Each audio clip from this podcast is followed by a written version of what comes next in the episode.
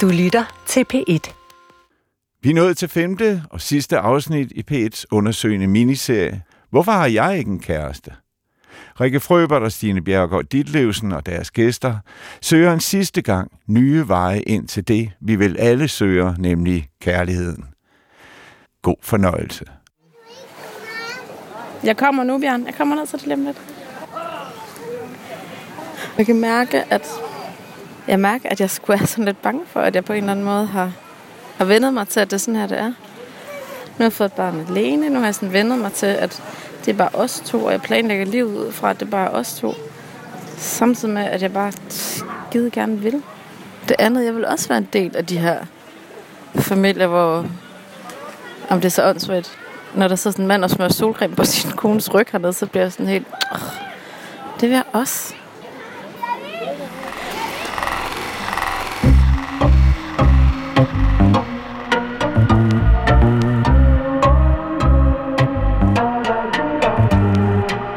Hedder Stine. Jeg hedder Rikke, 35. 41, Single. enlig mor, søn på to og et halvt, og aftener alene, hvor jeg er lænket til min sofa. Nogle gange så kan jeg sådan vågne op midt om natten og bare blive sådan fuldstændig stresset over, at jeg ikke har en kæreste. Og jeg slet ikke kan se for mig, at det kommer til at ske. Jeg kender Stine fra nogle fælles venner. Du skulle tage at snakke med Stine. Hun har heller ikke nogen kæreste. At vi faktisk begge to har lidt et problem med de her mænd og det her datingliv. Så derfor har vi blevet enige om at prøve at hjælpe hinanden i få styr på det. Mit mål med at lave denne her serie, jeg tør næsten ikke at sige det, mit mål er jo, at jeg kan finde en kæreste. Det ideelle ville være, hvis jeg kunne nå at finde en kæreste, inden jeg blev 36. Men så har jeg lidt travlt, fordi der er kun cirka 80 dage til. Mit mål er også at blive klogere på, hvad der er, jeg gør galt. Fordi hvis jeg først ved det, så har jeg sådan en formodning om, at så må jeg jo kunne lykkes næste gang, jeg møder en mand.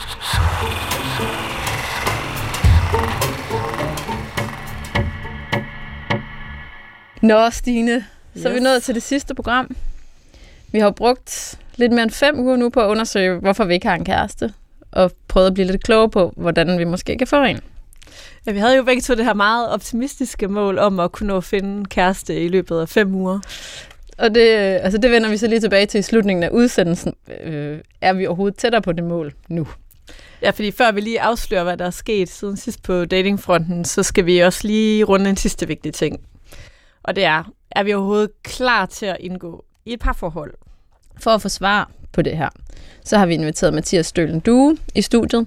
Han er psykolog og direktør for Center for Familieudvikling. Så har han skrevet en bog, der hedder Pas på parforholdet.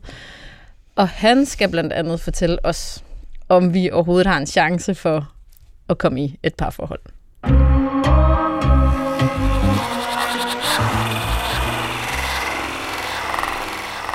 Hej Mathias, velkommen til dig. Tak skal du have. Jeg er glad for, at du kunne være her i dag. Øhm, tror du, du kan give os nogle gode råd til, øh, når, hvis vi engang finder en kæreste? Altså, det vil jeg ikke love på forhånd, men jeg synes, det er en rigtig vigtig tematik, så jeg vil gerne prøve at bidrage med nogle kvalificerede refleksioner over den her tematik. Det er godt at høre. Øhm, ja, i dag der skal vi snakke lidt om, hvordan man lærer at være et parforhold. Fordi både Rikke og jeg, vi har sådan lidt en iboende angst for, at det ikke kan lade sig gøre for os. Så nu skal du lige prøve at høre her den anden dag, hvor jeg fik en invitation til en fest, hvordan det lød. En pige, jeg har arbejdet med på et tidspunkt, har lige sendt sådan en gruppe besked ud, hvor hun inviterer til sådan noget hygge ude i sit kolonihavehus øh, her i sommeren, øh, hvor man sådan kan tage sine børn med og sine kærester. Og øh, jeg begynder alle mulige andre at skrive, og vi kan godt komme, og vi kan ikke den dag. Og, og, og jeg, det er jo vildt dejligt at blive inviteret og inkluderet, men når får sådan nogle invitationer, så bliver jeg også bare meget sådan bevidst om, at jeg ikke har en kæreste, jeg har ikke nogen børn, jeg har ikke rigtig nogen at medbringe. Og jeg må indrømme, at jeg blev en lille smule lettet, da jeg så den dato, der var foreslået, fordi der kan jeg ikke. Hvilket var helt åndssvagt, men jeg er bare så træt af at komme til de her arrangementer og føle mig udenfor og føle mig forkert. Så jeg må indrømme, at jeg nogle gange melder fra til sådan nogle arrangementer, fordi jeg bare ikke orker det. Jeg orker bare ikke at være hende der, den mærkelige 35-årige uden en kæreste. Øh, og folk kommer og spørger sådan, Nå, men hvad dater du nogen for tiden? Og det, jeg glæder mig til ved at få en kæreste, det er simpelthen bare følelsen af at høre til. Og ikke at være den mærkelige, og ikke at stikke ud. Og samtidig med, at jeg har det her brændende ønske om at finde en kæreste, så er jeg også bange for, at jeg ikke kan finde ud af at være i et forhold. Og det tror jeg måske skyldes, at der er gået så lang tid, siden jeg sidst har haft en seriøs kæreste. Og hvad, hvad gør jeg, når det bliver sådan en kedelig hverdag, og vi skal sådan diskutere, hvem der tager vasketøjet og opvasken og sådan nogle kedelige ting. Altså, det er som om, at alle de her år, der er gået, så det der med at få en kæreste, for mig blevet mere sådan en ting omkring, ja, netop at have en at kunne tage med til arrangementer, men også en, som jeg kan sidde natten lang og drikke vin med, og have nogle dybe samtaler og høre plader, og en, jeg kan tage på nogle eksotiske rejser med. Jeg er ikke sådan... Jeg har ikke så mange tanker om den der hverdag, og egentlig, så der er hele tiden den her dobbelthed i det, og gerne vil en kæreste, og så alligevel være bange for det, eller som er sådan lidt skør. Og så tænker jeg også, altså sådan, har jeg forringet min markedsværdi, rimelig klamt udtryk, men fordi jeg har været single så længe, er jeg bare blevet mindre attraktiv for andre, fordi at jeg, ja, at jeg ikke rigtig har været i et forhold i så lang tid. Ja, har jeg forringet min markedsværdi? Hvad tænker du, når du hører Jeg tænker Det rigtig mange øh, ting. Først og fremmest så hæfter jeg mig ved, at øh, det er en meget øh, medrivende, rørende øh, fortælling om en pige, der er sårbar, som snakker om sig selv som værende udenfor og føler sig forkert. Det jeg så også lægger mærke til, det er, at du kobler an til den her dobbelthed. Altså du længes mod parforhold, og alligevel så øh, er du bange for det. Og du taler om, det er en underlig dobbelthed. Du taler om, at du er, er måske er skør, og der var jeg lyst til at starte med at sige, at der er ikke noget skørt i den dobbelthed. Jeg tror, at den dobbelthed findes i os alle, uanset om vi er inde i forholdet, uden for forholdet. Altså det her med, at vi vil det, alligevel vil vi det ikke, fordi der er noget godt inde i, og der er noget godt udenfor. Men for at undersøge den her dobbelthed lidt nærmere, så kunne jeg godt tænke mig at stille det første spørgsmål, som er, hvad er det mere specifikt, du længes efter i forholdet? Altså jeg længes efter en tosomhed, og det der med at høre til, og have, have noget dybt med et andet menneske. Mm. Men jeg tror også, at jeg, jeg er også bange for, om jeg kan lukke et andet menneske ind. Mm. Kan du sige lidt mere om, hvad du er bange for? Der er en del af mig, som er bange for, at, jeg, altså, at det bliver kedeligt, Mm. og jeg gerne vil ud af det, at jeg vælger, at jeg vælger den forkerte. Mm. Og så er der nok også en del af mig, der er bange for at blive forladt, måske. Mm. Så der er minimum to elementer i det. Jeg har lyst til at undersøge begge elementer. Ja. Det første er det her med angsten for, eller bekymring for, om det bliver kedeligt. Du taler også om, at du gerne vil på eksotiske rejser, du gerne drikke vin hele natten, men du vil helst ikke diskutere noget med en opvask. Nej. kan du uddybe lidt, hvad der er ved den, det med almindelig levet liv, som du har modstand på? Jeg ved ikke, nogle gange, når jeg ser sådan, for eksempel her den anden dag, var jeg nede i min vaskekælder, ikke? Jeg bor i sådan en ejendom, en fælles vaskekælder, så står der sådan et par joggingtøj og diskuterer om, de skal sætte en sort eller en hvid vask over, eller sådan. Og det, ved synes du bare virker enormt usekset. Ja, det Ja. ligger bare lidt kedeligt og Mm. sådan banalt. Og hvorfor må livet eller parforhold ikke være øh, banalt? Hvorfor må det ikke være kedeligt? Er det fordi, du har en forestilling om, at, at livet skal være vitaliserende og sprudlende, og vi skal være, om ikke evigt lykkeligt og lidenskabeligt op til noget, så noget, der, der skal fylde rigtig meget af, af vores vågne timer? Ja, det ja. tror jeg måske lidt. Men det synes jeg er interessant, og deri er du ikke unik. For det mange af os bærer jo alle mulige forestillinger med, som handler om, at lykke er afgørende, lidenskab er afgørende for vores trivsel. Det har vi jo blandt andet for Hollywood-film, hvor hvis nogen er i et kedeligt parforhold, og de så ser en eller anden interessant person længere væk, så er moralen i filmen nærmest, at man bør forlade det almindelige for at finde sammen med den såkaldte ægte kærlighed. Din længsel efter det forstår jeg godt, og jeg kan ikke genkende til det, men jeg mener også, at det er en udfordring for os, at vi er præget, eller om man vil, plaget af den forestilling. Mm. Hvad, hvad, hvad får du af tanker, når jeg sidder her og Jamen, jeg kommer til at føle mig en lille smule naiv. Ja, Ja. det er et naivt perspektiv, men jeg forstår godt, hvor det kommer fra, og jeg ville også ønske, at man både kunne honorere det i dit og i mit og i alles liv, men det er nok bare urealistisk. Det andet, du så siger, som jeg synes er interessant øh, og, vedkommende, det her med angsten for at blive forladt, med, med fare for at være for personlig, så får jeg lyst til at spørge dig, om du både i eget liv eller blandt dine forældre har mange erfaringer med det her med at blive forladt. Altså, mine forældre er jo skilt. Ja. eller de blev skilt, da jeg var omkring 17-18 år gammel. Og kan du sige lidt om, om det? Så jeg tror i hvert fald, når man oplever på tæt hold det der med, at kærligheden ikke var ved, så sætter, giver det nok et knæk. Ja. Det giver jo god mening. Altså vi mennesker, vi tager jo ved lære af vores erfaringer. Mm. Og dit script for kærlighed og parforhold, som du har med dig hjemmefra, det er jo, at det er noget, der i en rumtid fungerer. Og på et tidspunkt, så sætter man et punktum. Og når du bærer den fortælling med dig, bevidst eller ikke bevidst, så gør det jo noget ved din, dit håb og dine tanker om, hvordan det skal foregå i eget liv.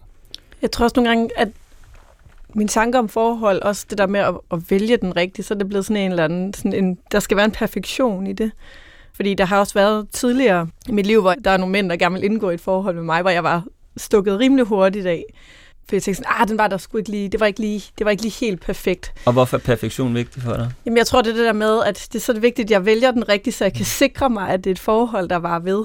Jamen det er jo ja. meget klog introspektion, som man vil kalde det, en klog selvanalyse, for jeg tænker, at du vil have perfektion, for så får du dine vilde lidenskabelige netter med vin, og, og så får du fantastiske rejser. Og den del er nok en del af ligningen hos dig og hos mig og hos alle sammen. Men det lag, som er dybere, at hvis du kan finde den perfekte, og det er skrevet på himlen, og det er skrevet på hans pande, at det er den rigtige, så vil det reducere din angst for, at han eller du forlader det, for det er så perfekt, at det er beskyttet imod det, som dine forældre blandt andet har oplevet. Hmm. Men så længe du kun møder normale, dødelige individer, mænd, ja. der, der snorker, og mænd, der snakker for meget om sig selv, eller går for meget på arbejde, så har du ikke fået det ekstra, der kan annullere den angst, du har med dig. Kan man godt tillade sig at tale ja, sådan om det? det lyder meget genkendeligt. ja, det er rigtigt. Hvordan altså, kan jeg komme videre så? Altså det, vi er bevidst om, det kan vi gøre noget ved. Og jo mere du er bevidst om, at dine selektionskriterier, din idé om perfektionisme er betinget af noget, du har med dig fra din egen familie, jo bedre du kan adskille de to ting, jo bedre kan du måske også tage livtag med mænd, som ikke er perfekte, fordi du ved, at de ikke behøver at være perfekte. Du ved bare, at du jagter det som en effekt af, hvad du har oplevet. Og jeg tror, det væsentlige for dig, det bliver, at du tidligt i relationen med en mand fortæller om, hvad det gør ved dig at være i en relation. At du hurtigt bliver præget af bekymring eller angst, eller du hurtigt bliver præget af ideen om perfektion. En lakmusprøve på, om du kan trives i forholdet, det er, at du får lov til at være der med din angst og din bekymring og alle dine spekulationer, og at han ikke løber skrigende væk, men faktisk kan rumme det.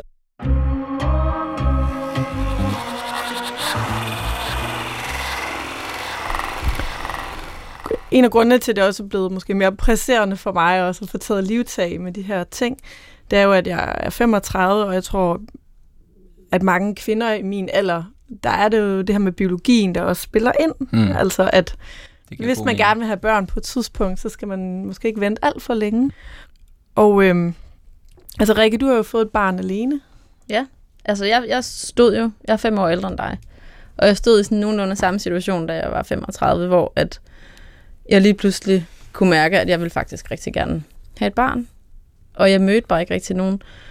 Og så øh, valgte jeg at få et donorbarn, som jeg har nu, som er øh, tre år. Jeg vil gerne spille noget for dig. Jeg har lige været på ferie, mm. og du kan lige prøve at høre her, hvordan det lød. Jeg ligger lige ved en øh, swimmingpool på Kos. Jeg ligger sådan en øh, lækker solstol under en parasol og kigger på min lille søde søn, der padler rundt ned i swimmingpoolen og bare er yberlykkelig. Jeg er afsted med min veninde, som øh, også er enlig mor, og som også har et donorbarn. Det er mega hyggeligt. Men når jeg sådan sidder og kigger rundt ned ved den her pool, så kan jeg jo se, at vi er de eneste, altså enlige, der er. Alle andre er i par. Og øhm, jeg kan mærke, at jeg bliver sådan lidt, jeg bliver faktisk sådan lidt misundelig på de der familier, fordi jeg kan se, at de ser sgu bare glade ud. Altså, de har det godt, når de er sammen med deres børn, og de er på ferie, og de er kærester, og... Jeg kommer nu, Bjørn. Jeg kommer ned til det lige lidt. Jeg kan mærke, at, at jeg skulle være sådan lidt bange for, at jeg på en eller anden måde har vendet mig til, at det er sådan her, det er. Nu har jeg fået et barn alene. Nu har jeg sådan vendet mig til, at det er bare os to, og jeg planlægger livet ud fra, at det er bare os to. Samtidig med, at jeg bare skide gerne vil. Det andet, jeg vil også være en del af de her familier, hvor om det er så åndssvagt, når der så sådan en mand og smører solcreme på sin kones ryg hernede, så bliver jeg sådan helt, oh, det vil jeg også. Og i går var vi ude at køre bus, vi var på en bustur til stranden. hvor vi snakkede om det der med, at gud, hvor ville det være fedt, hvis man bare sådan kunne køre i bil rundt. Det ville være meget nemmere. Og det er der ingen af os, der sådan rigtig har lyst til. Jeg bare tænkte, hvis jeg havde en kæreste, så ville vi jo lege en bil og komme rundt, og så ville der, altså det, det der med, at der er nogen, der tager sig af mig, tror jeg. Det kunne jeg faktisk helt vildt godt tænke mig, men jeg er bange for, at jeg... Nogle gange frygter jeg, at jeg sådan er blevet for... Kan man være for selvstændig? Jeg ved det ikke. Jeg håber det virkelig ikke. Jeg håber, at... Jeg håber, at jeg bliver en del af en eller anden form for en familie engang. Som er mere end bare to. Og nu skal jeg i swimmingpoolen og lege med lastbiler.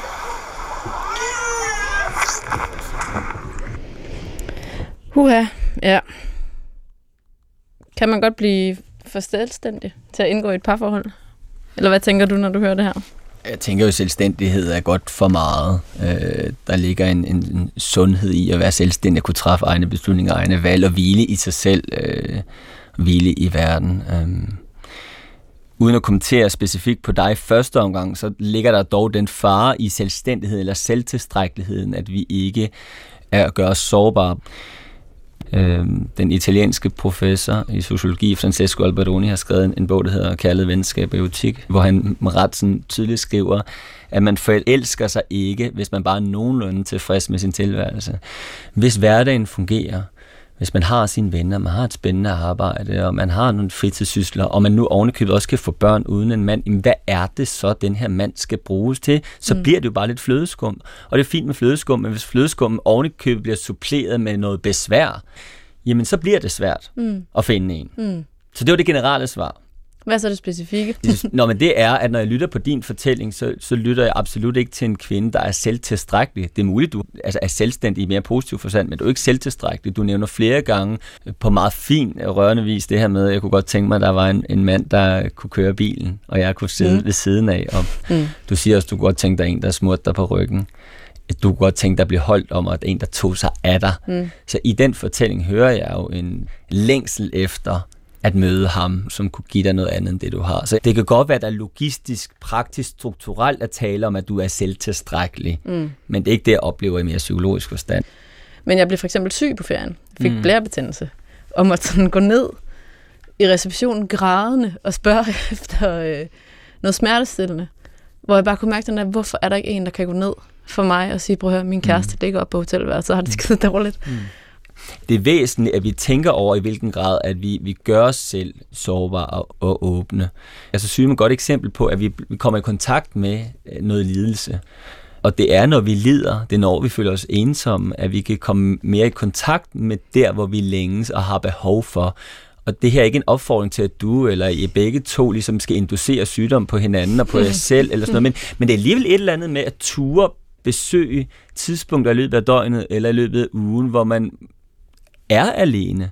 Hvor man kan mærke, at jeg, jeg føler en uro i tilværelsen ved at være mig selv. For hvis man drøner fra arbejdet, og i øvrigt i de tilfælde hen og henter din søn, og så videre til et venindearrangement, og så drikker man vin, og det ene eller andet tredje, så kommer der ikke nødvendigvis det der eksistentielle rum, mm. hvor man bliver gjort klar til at, at række ud. Enten må man om jeg så må sige, kontakte sin egen ensomhed og sårbarhed noget mere for at skabe et større rum for den emotionalitet, eller også må man udfordre sin egen idé om, hvad det er, man skal føle særligt, når man møder en given mand. Hvordan overkommer du de der hverdagen og kedelighed og mangel på passion? Og har du sådan nogle gode øh, fifs til, hvordan man så klarer den, når man er der? Altså, jeg har en dreng på fem, og en pige på tre, og en pige på to måneder. Øh, så der er jo meget øh, logistik og praktik i vores liv, også langt mere, end da vi mødte hinanden for snart 11 år siden. Øhm, vi lever i en tid, hvor hvor rammerne for romantik og lidenskab er lidt, er lidt mindre og er lidt færre, og det er okay. Mm. Øh, og det er okay, at lidenskaben den, er mindre, end den har været tidligere. Øhm, så er det jo klart ved siden af det, så prøver jeg at være optaget af, at vi midt i logistikken og, og leverpostejmaderne og, og blæerne alligevel tager os tid til at snakke med hinanden øhm, og, og mødes og kigge hinanden i øjnene. Og nogle gange behøver Anna, som min kone hedder, jeg ikke at have mere end et kvarter en given aften, men bare det at have et kvarter, hvor vi taler lidt om, hey, hvordan har det været ved dig i dag, og hvad mm. synes du var svært, da vi holdt øh, den og den øh, fest, eller da du talte med svigermor, eller hvad det måtte være. Mm øh, det kan være nok til at få genaktiveret den her forbundethed. Det er ikke sikkert, at det fører til stor lidenskab, men det kan føre til en oplevelse af at høre sammen og være os to mod verden. Der er studier, der viser, at man ikke bliver generelt mere lykkelig for børn, men og så kan man så tænke, om så skal man ikke have børn. Men det studien også viser, det er, at man får en oplevelse af, af mere mening. Der er en, der engang har lavet en fin metafor for det, der handler om, at man kan ligesom spille på to oktaver, så har man et vis råderum. Mm. Og han siger, før man får børn, spiller man på to oktaver.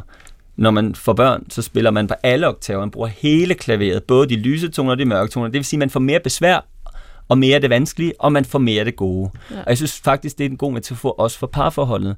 Så bliver I mere lykkelige at indgå et parforhold? Det ved jeg ikke. Jeg tror, I vil opleve mere dybde og mere mening, men også mere besvær. Så incitamentet til at gå ind i et parforhold skal ikke være, at de skal bidrage til mere lykke, fordi I får mere besvær. Incitamentet skal være, at I ønsker at være i en livslang eller lang relation, hvor I har en at dele livet med, for better and worse. Men jeg tror, I skal forlade ideen om, at I skal blive mere lykkelige af det. Hvad, hvad vil du sige? Nu har vi jo lavet den her udsendelse, øh, hvor vi har prøvet at finde ud af, hvad, hvad der er galt med os, siden vi ikke har en kæreste. Hvad vil du, har du sådan et bud på det? Vi kan godt kloge os at kigge bagud og så lave en analyse af det, og det, det jo, kan vi gøre med svingende held. Jeg tror også bare, vi er nødt til at konstatere, at der er et element af tilfældighedernes spil i det her. Øh, jeg var selv på et tidspunkt en periode på syv år, hvor jeg ikke havde nogen kæreste, hvor jeg nåede at tænke, hvad er der galt med mig? Og så endte det jo så med, at vi fandt sammen, Anna og jeg. Og så var der så, om jeg så må sige, gåsøjne, ikke noget galt med alligevel. Og i det øjeblik, at I finder sammen med en, hvilket jeg har en stærk formodning om, at I vil på et tidspunkt, så må vi jo annullere ideen om, at der var noget galt med jer. Har du sådan nogle råd på falderæbet, hvis du sådan skulle give os et skub? så vil det være noget med at droppe ideen om lykke, droppe ideen om høj lidenskab og stor forelskelse, og i stedet for gå ind i det med mere realistiske briller og fokusere på noget andet, end det I plejer at fokusere på. I stedet for at fokusere på, at følelsen skal være særlig, så gå ind til det med, med et perspektiv, der hedder, jeg vil det her, fordi jeg vil gerne være samhørig med en anden. Og han skal være god nok. Han skal være hyggelig at snakke med. Det skal være rart. Jeg skal også have lyst til at kysse på ham en gang imellem. Men han behøver ikke være perfekt. Lige så vel, som jeg ikke selv er perfekt. Godt. Det tror jeg var nogle øh, ord, vi rigtig, rigtig godt kunne bruge og have med. Tak fordi du kom. Jamen, det var en fornøjelse, og tusind tak, fordi I inviterede mig ind i det her meget fortrolige og personlige rum. Det var slet.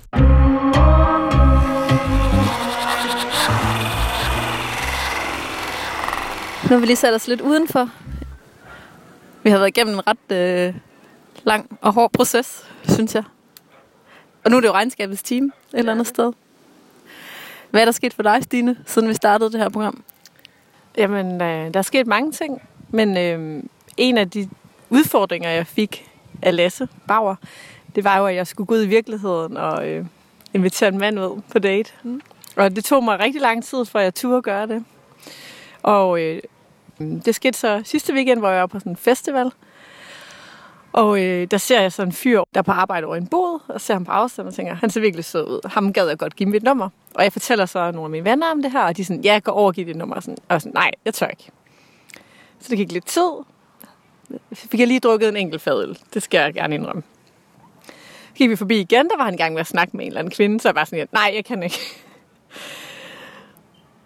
Og så gik der igen lidt tid, og så var det sådan, okay, nu er det sidste chance. Han kommer til at være væk fra den her båd lige om lidt. Jeg skal gå derover. Og så gik jeg derhen, så stod han ved sådan et højt bord og talte med tre andre mennesker.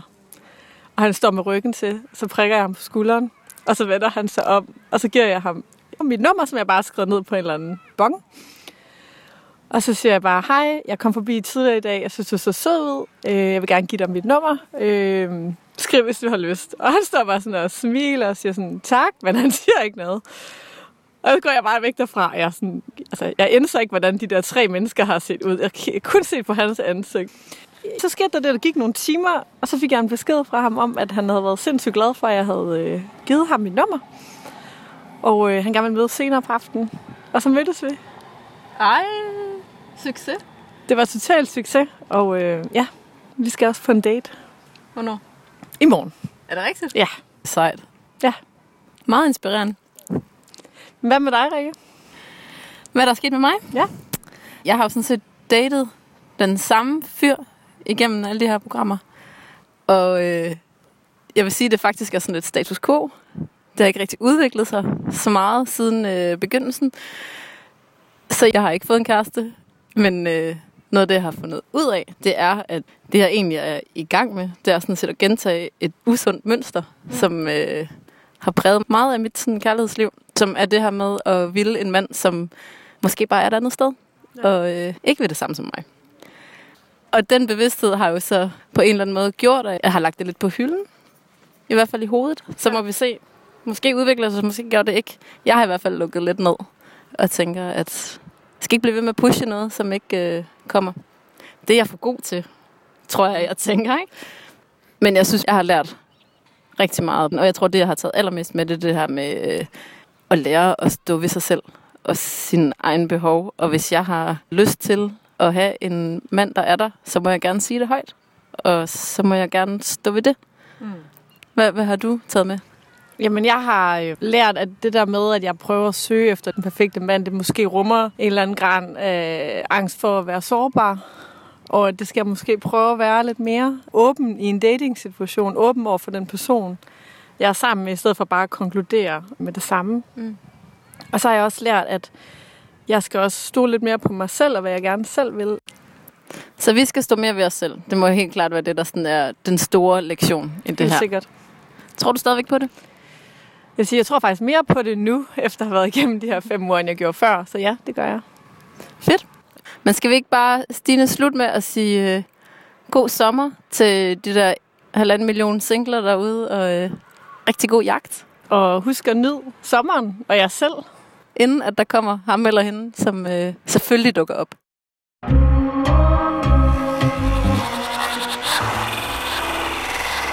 Ja, vi lærte et og andet. Kan vi bruge det i praksis? Måske ved du det, ellers så tænk videre over sagen, mens vi nu forlader dig, i hvert fald for nu. Jeg hedder Torben Brandt, det var mig, der producerede Rikke Frøbert og Stine Bjergård Ditlevsen og deres gæsters historier. Tak fordi du var med.